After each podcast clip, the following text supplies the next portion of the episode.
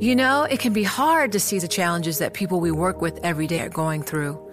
Invisible struggles like stress and burnout, caregiving for a loved one, or being misunderstood. But insight, awareness, and empathy will help us better see the issues they're dealing with. And that can make us and our companies healthier too. I'm Holly Robinson Peete. Join us on The Visibility Gap, a new podcast presented by Cigna Healthcare. Download it wherever you get your podcasts. You know success when you see it, or you think you do the people in the spotlight. But what about those small business masterminds who succeed at making their money work harder? They do that by having a business bank account with QuickBooks Money, which now earns 5% annual percentage yield. Making your money work as hard as you do? That's how you business differently. Learn more about QuickBooks Money at quickbooks.com slash 5APY. Banking services provided by Green Dot Bank, member FDIC. Only funds and envelopes earn APY. APY can change at any time.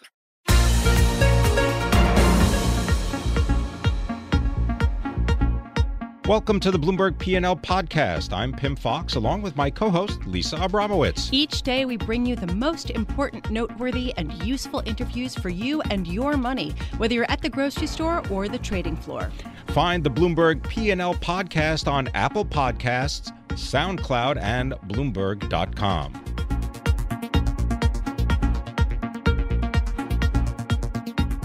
Adventures in Muniland. That's the author of the book that David Kotok, the chairman and chief investment officer of Cumberland Advisors, co authored. He's based in Sarasota. He is uh, in California today. And David, always a pleasure to hear your voice.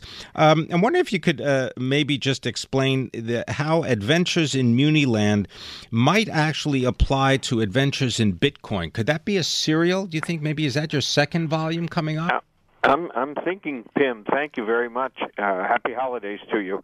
I'm thinking about writing that one, but we don't have enough experience yet in Bitcoin. We will, I suspect, before this is over. So, what do you mean by that? Before this is over, you're implying something here. Well, uh, I'm in the camp that says something that can be created infinitely with mathematical formulas and that is subject to hacking and the experiences we're seeing is not of value. And so cryptocurrency that isn't backed by anything other than uh, hope or an algorithm which can be repeated a hundred times and already is is not something I would invest in. Now there's another group I just saw a forecast today that said next year Bitcoin will hit 18,000. Well, price fantasy ratios have been around for a while. Maybe this is a new one. well, David, you know, you were quoted in a story published yesterday uh, uh, by Bloomberg News. Clients bring up Bitcoin all the time, you said. They think it's cool. It has the newness, which is attractive to some people, though others would say newness is a risk they don't want to take. When clients bring up Bitcoin with you, what do you say? I say if you want to speculate in this uh, remarkable evolution that has a couple of years of history and that's all, do so knowing you might make a lot of money in a gamble and you might lose it all. In managed accounts, we don't touch it. We don't touch any of the ETF funds or other organizational structures which are coming quickly to the market trying to reach them. I would distinguish between, Lisa, mathematically backed cryptocurrency, which, by the way, can work as a transaction medium, but it has no store of value that we're used to. And dollar backed cryptocurrency or gold backed cryptocurrency, which is catching on and is growing rapidly. It's actually growing more rapidly than the mathematical backed cryptocurrency. And there's a reason. There's a lot of players in the world who would like to use a transactional medium and not have a record and not have it go through a banking system. Unfortunately, they're the kinds of folks that threaten the United States and others who are engaged in more transparent commercial activity. All right, so David, I'm glad you uh, you held back there on your opinion about uh, cryptocurrencies. Uh, yeah, I've got no idea diplomatic. where you stand. Uh, is there is there something underneath this though that says why they are popular? What what is it that has lent this air of uh, sort of almost inevitability about the uh, emergence of these kinds of currencies? Why do you think people are so attracted to them now? Well, you got human behavior. We've seen it before. There's this wonderful mo- new movie out. I don't know how popular it is. Tulip Fever with Judi Dench, and it attempts to replicate the tulip bubble of centuries ago, and it shows how momentum drives up prices, and it shows what happens after the fact when they collapse. Are we having one of those? Maybe. Are we having, and am I wrong? And that could be a legitimate change in reserve currencies where we're going to use algorithms to drive value instead of gold or silver or fiat currencies yeah. that we know. I would say in due time we'll find out. I'm on the side that 5,000 years of history with gold is a little stronger than five years of history with the Bitcoin. I think, uh, you know, underlying certainly uh, some of the enthusiasm is the fact that investors want returns that are getting harder to get uh, in traditional asset classes. And so Bitcoin kind of represents something uh, that seems more limitless than, say, bonds that are constrained by very low yields or stocks that are constrained by very high valuations. Do you present ever alternatives to these investors that are, might be interested in Bitcoin uh, that might be higher yielding? And if so, what what are they? Well, sure we do, Lisa. But you know, you've you have uh, reported on interest rates and bonds for years. I've watched you, and you are in the period of time and you know because I've heard you report on it. We are in a decade long period of interest rates which are extraordinarily low, driven by central bank policies, which both you and Pimm have reported on many times, which are exceptional. And that distorts behavior over time. If you think about it, any professional in the financial services industry who's under 40 has never experienced a climate other than interest rates which are rooted in the zero interest rate policy. They've read about it in books, but they've never experienced it. So behaviors are entirely different. And that will not last forever, in my opinion. What do I know? I'm an old goat, so how do you know? Well, uh, we're An not going to. Old goat, come on, be nice to yourself. We love speaking with you. That's that's your new marketing slogan. You're right, David Kotok, the old goat. Well, uh, David, can you tell us, uh, having said all this, what do you think is going to happen with interest rates? You think we're going to get four increases next year, as Goldman Sachs has uh, put out to their uh, investors? I do not. I'm watching things in the credit markets. Uh, credit card delinquency slightly rising. Real estate, mortgage structures in growing trouble. Twice as many vacancies in the commercial space area as new construction. Uh, questions about mortgages. I mean, we're seeing elements, warning signs, yellow lights, that things aren't just so perfect.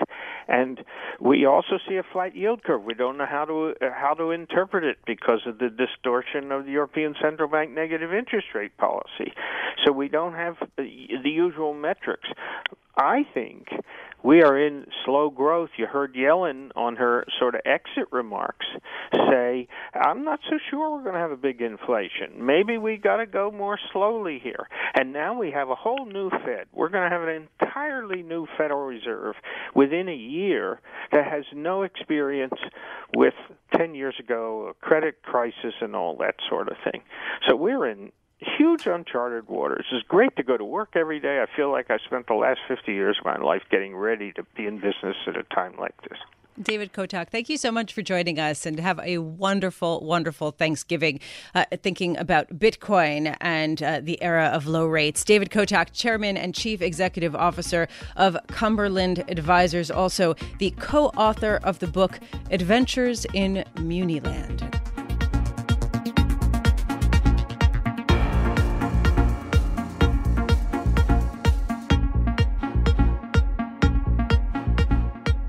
When Mark Dunkerley arrived at Hawaiian Airlines, the airline depended almost entirely on traffic from the United States mainland and among Hawaii's islands. Well, as chief executive, he has managed to grab a large share of the international business. International travel now accounts for about a fourth of the airline's revenue. Flights to such destinations as Japan, China, South Korea, Australia, and New Zealand.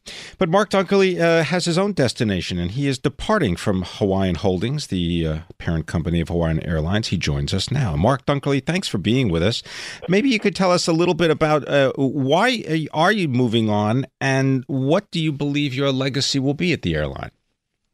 Well, Pimm, first of all, it's great to talk to you again, as, as it always is. Um, yeah, I, you know, I've been had the great good fortune to run this business for 15 years, and um, uh, at the same time, you know, I've been a long way away from from uh, family. You can probably tell that uh, being in Hawaii and being British and having family on the East Coast uh, makes some of uh, you know keeping in touch with family a little bit difficult. So uh, it seemed like the right time to uh, to make that move. Um, in terms of the legacy of our business, I, I think it really just sort of demonstrates that um, a, a, small carrier with a real focus on the customer can uh, compete and win uh, in a in a market of, uh, of very big airlines.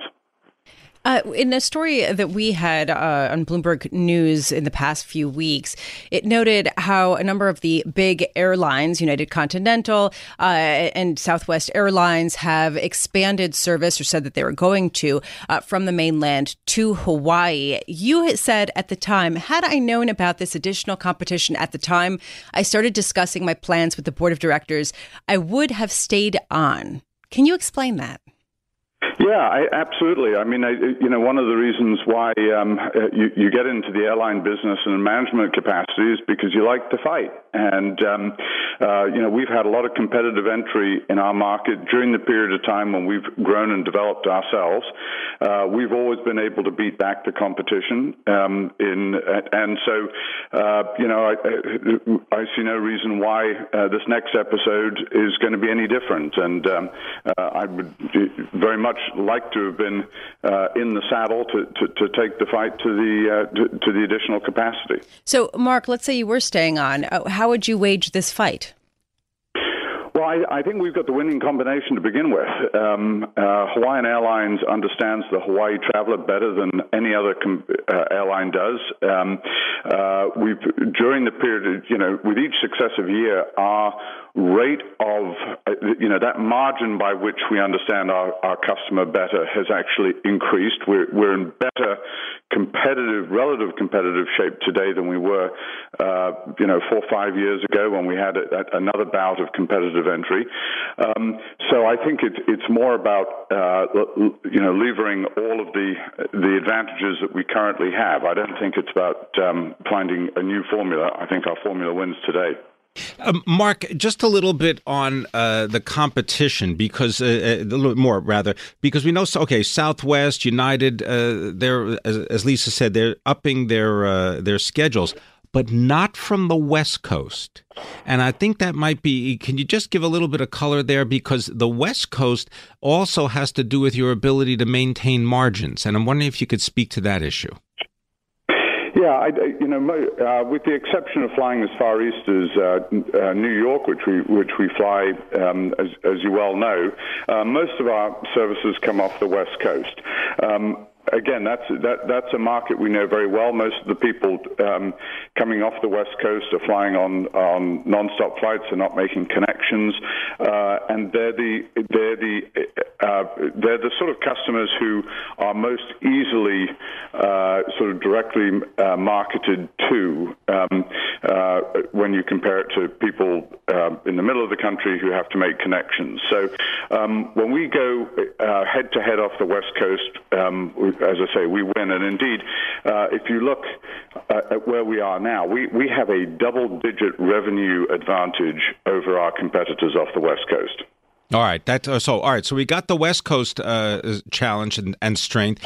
Tell us about the aircraft because you're taking uh, the new A321 Neo from Airbus. That's got 25 fewer seats than the smallest planes that you fly today on that West Coast route. And then you're also doing a reconfiguration of the A330. You're going to have 16 fewer seats, which uh, might be able to offer that premium sit, uh, seating. And then it offsets the other carriers' growth because it pulls uh, capacity out of the market. Yeah, well, we took the first of our 18A 321 Neo uh, aircraft into our fleet just a couple of weeks ago. We're getting it ready for, for service early in the new year. Uh, we're very excited about this aircraft type. Yeah. Um, you know, all, all airplanes are, um, I mean, both manufacturers build terrific airplanes, and they're all optimized for certain kind of distances and certain market sizes. Yeah. It so happens that the 2,500 nautical mile uh, flight and the size, 189 seats of the A321 Neo makes it um, absolutely the best airplane for the mission, and we think that is uh, a, a, an absolute competitive advantage yeah. vis-a-vis our competitors flying other narrow bodies.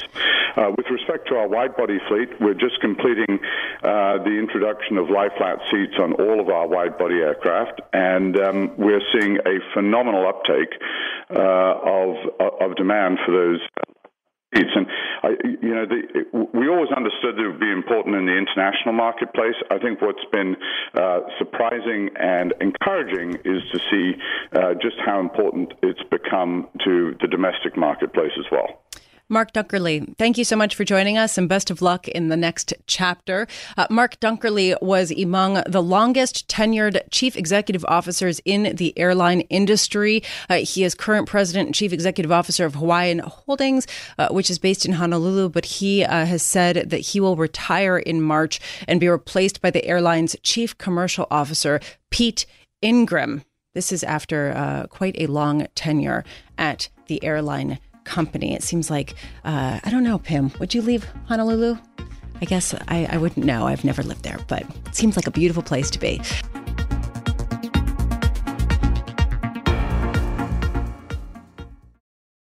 It can be hard to see the challenges that people we work with every day are going through.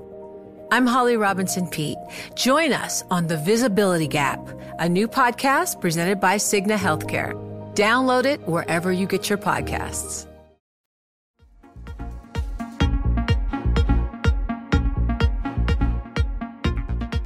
Goldman Sachs has made a big push into consumer lending via its Marcus online lending system. Uh, after starting it up in recent years, we are now getting some data about uh, what their loan loss expectations are, as well as who they are lending to. And with us is Dakin Campbell, a financial reporter for Bloomberg News, to talk a little bit about what we're seeing. Dakin, you wrote this fin- fantastic story looking at how Goldman says that they're expecting loan losses that are lower than what others in the industry would expect. Can you just sort of lay out uh, what you are talking about here? Yes, and it's important to note that they actually didn't go as far as you suggest they went. They didn't tell us that the 4% losses that they disclosed in this recent slide, they didn't say those are going to be the losses for our portfolio. They said, hey, analysts and investors, these are losses for a hypothetical industry portfolio, for a business built at scale. Now, many analysts looked at that and said, okay, these are the losses that Goldman is assuming for their own business but it's it's important to note that they didn't actually come out and be that okay. clear about All it. All right, so so you got some pushback basically from the story saying that Goldman wasn't saying that this was their projections, uh, but that you know they put this out as a hypothetical, and people are saying that their hypothetical is too low. nevertheless, it's a benchmark. It's a benchmark, and it's a fascinating benchmark at a time when Goldman Sachs is trying to recreate uh, its identity and is trying to plow more into an industry that has been dominated by both credit card lenders and peer-to-peer online lenders. Uh, can you talk a little bit? just about how ambitious Goldman Sachs has been and why this is such a lucrative area for banks. Sure. So uh, Goldman would like to. A couple months ago, they told us they'd like to originate 13 billion in loans over the next 3 years off of this platform.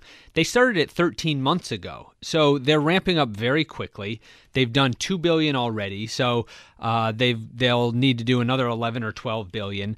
Uh, it, these are largely debt consolidation loans. So they're going out to people who've got credit card debt and uh, offering them this money at a slightly lower interest rate to retire that debt. As we all know, uh, because of the credit card debt that we may or may not have ourselves, those have high interest rates. And so Goldman thinks that if they can get in uh, at a slightly lower interest rate, but, but still high, uh, this would be very lucrative for them. I mean, I mean, they t- they told us that the net interest margin. I don't want to get too jargony, but it's uh, banks now have net interest margins of two or three percent for their entire business. Goldman thinks they can get a net interest margin of ten percent on this business. Okay, J- just let me get a couple of details in here. The maximum amount you can actually borrow on the Marcus platform is $30,000, correct? They make a big deal of saying that there is no fee associated with it, also that there is no prepayment penalty. First question Prepayment penalties are usually designed to make sure that those who lend the money are given the feeling that they will get this stream of interest payments continuously for the life of the loan what happens to those investors or in the back of the situation what happens to those uh, loans when they get prepaid? Good question. So one competitive advantage that goldman thinks they have is they're putting all of these loans on their balance sheet. So they're not selling any to investors. Okay. So in a prepayment they so just, if anyone takes the hit they take the hit. Yes and they will take the money that's prepaid early turn right around and lend it out again Okay. Second thing, it says that you cannot use these loans for any kind of uh, rem- remuneration of student loan debt. Is that correct? I believe so, and I believe that's a regulation. Correct. I'm, yeah. I'm, I'm, not exactly sure, but uh, they don't want you to be doing that. All right. So this is really, as you just said, this is to try to consolidate uh, your loans, and it's unsecured. But this is correct. This is this is largely what a lot of the online uh, lending marketplaces have done, right? I mean, yes, is, this, Lending Club, right, Prosper. It's, it's, largely the same product. It's it's directly uh, Discover. in competition with credit cards, basically, to try to get them a a lower rate, although still at like 26%. We're not talking low rate here. Uh, but it is fascinating to me, first of all, that Marcus is also plowing into non prime borrowers, which is kind of interesting uh, in and of itself. Also, how did Goldman Sachs do this? Because if they're lending it and they're putting the loans in their books, this comes at a time when all the other banks are actually reducing their consumer loans. Yes, and that's that was one uh, large part of our story is that they're getting into this business at a point when credit losses are lower than they've almost ever been. So you're getting into a business when credit losses are expected to go up. We've had an 8-year economic expansion. You've got to expect that to come to an end at some point. If you were doing this yourselves, you would not want to get into a business at this point in the cycle. It's almost the worst point to get into the business. Now, what Goldman will tell you, and they've said this publicly, is hey, we're get this we're building this for the long haul and doesn't really matter when we get into it because we'll take early losses and then a few years down the line it'll be fine. This is, you know, multi-year. So, take that for what you will. All right. And uh, thank you very much. Dakin Campbell is our financial reporter for Bloomberg News. You can follow him on Twitter at Dakin Campbell. And I urge you to read his story about Goldman Sachs uh, and Marcus by Goldman Sachs, the online lending platform.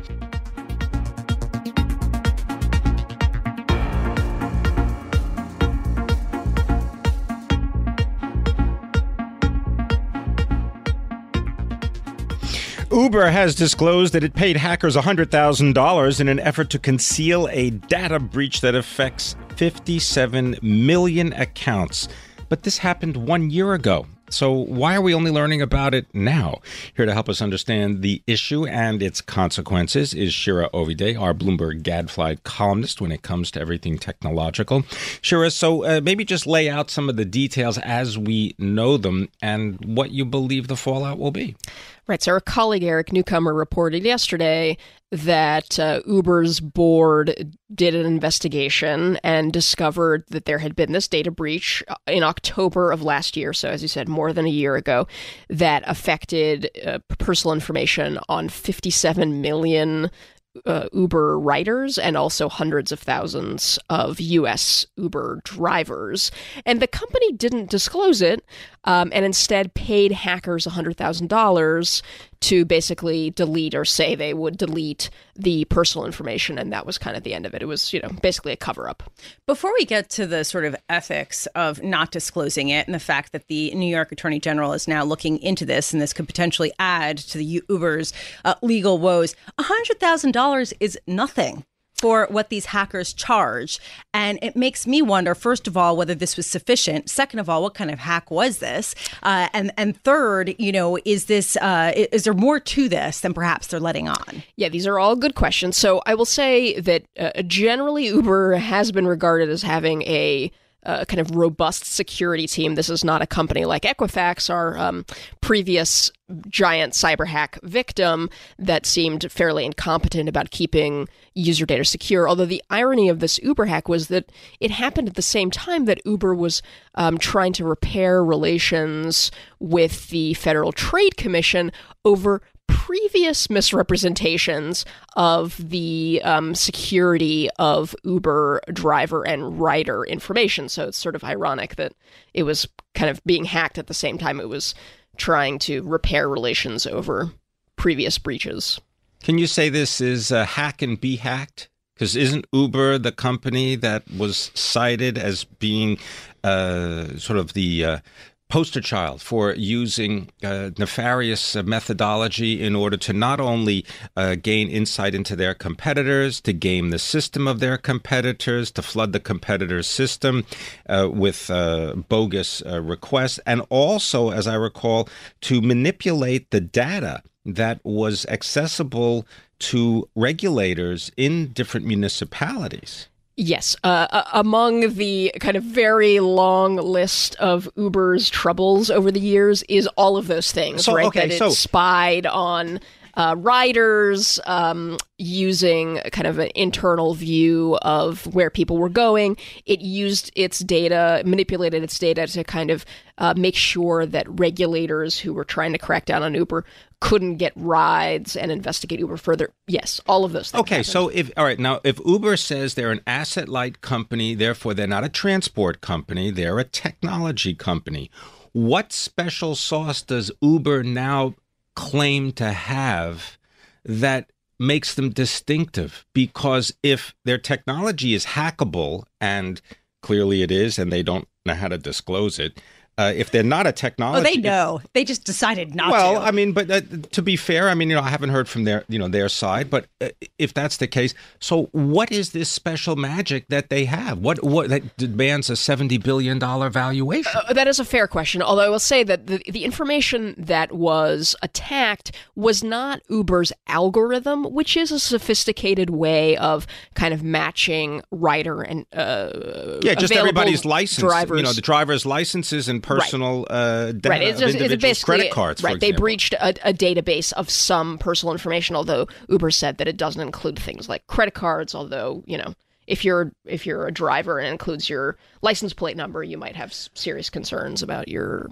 that information leaking out. I, my issue is, I mean, look, hacks are going to happen. Everyone who we have on this show who's in cybersecurity says it's not a matter of if another hack will occur, but when. So, you know, you can't necessarily say, well, Uber is going to go under now because they were hacked. I mean, this is par for the course. Uh, the question is the fact that they did not disclose this information, and this raises some serious questions about the current CEO, Khosrowshahi, uh, what he knew, when he knew it, and, you know, how will his response determine the success of this company. I, I think that's exactly right. The, the the stunner here to me is not so much the hack, although now r- repeated breaches of personal information at Uber that is serious and worrying. But you're right; it's the, the fact that they didn't disclose this that, for, until for a year, and and honestly, based on some of the reporting I've seen today, they might not have ever disclosed it, except that Uber is currently negotiating to sell billions of dollars in stock to SoftBank, and the board believed that this was material information that people who might sell shares to SoftBank might want to know about. So we might not have never known, and and the the techniques they use to kind of cover this up raise more and more questions about both the current and the former leadership at Uber, which is why my column um, yesterday was basically about you know, we need to know what Travis Kalanick, the CEO who got kind of pushed out over the summer, what did he know about the cyber attack and the cover up? And why didn't he disclose it? Did he tell the board? Did he tell the incoming CEO? Um, there's just so many unanswered questions about his role in this breach and his continued role of the company going forward. Shira, Ovide, Thank you so much for joining us, as always. Shira Ovide, Bloomberg Gadfly columnist covering all things tech. Her columns are great. Uh, you should read them at NI Gadfly on the Bloomberg or bloomberg.com slash gadfly on the web.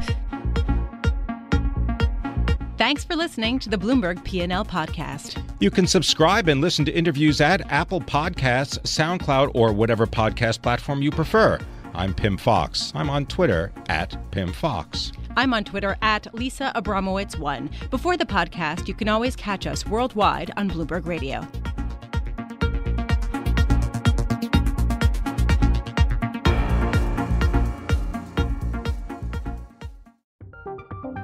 From Silicon Valley to Wall Street, the promise and perils of artificial intelligence are playing out on the world stage.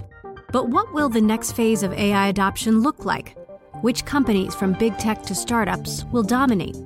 And where do the risks and unintended consequences lie? I'm Emily Chang.